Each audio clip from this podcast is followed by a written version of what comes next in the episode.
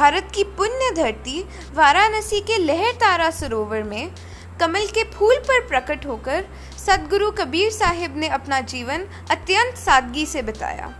सादा जीवन उच्च विचार, उनके जीवन का मूल मंत्र रहा। उन्होंने उस समय की प्रचलित सरल भाषा में समाज की कुरीतियों की ओर ध्यान उठाया। सत्य की महिमा को उन्होंने तप साधना से बढ़कर बताया।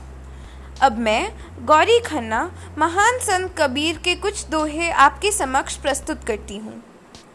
सांच बराबर तप नहीं, झूठ बराबर पाप, जाके हृदय सांच है, ताके हृदय आप।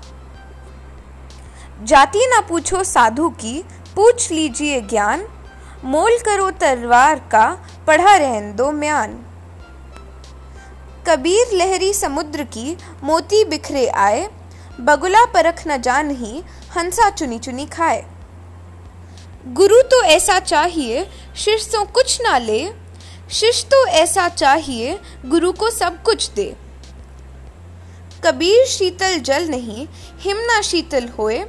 कबीर शीतल संत जन, राम सने ही सोए। धन्यवाद।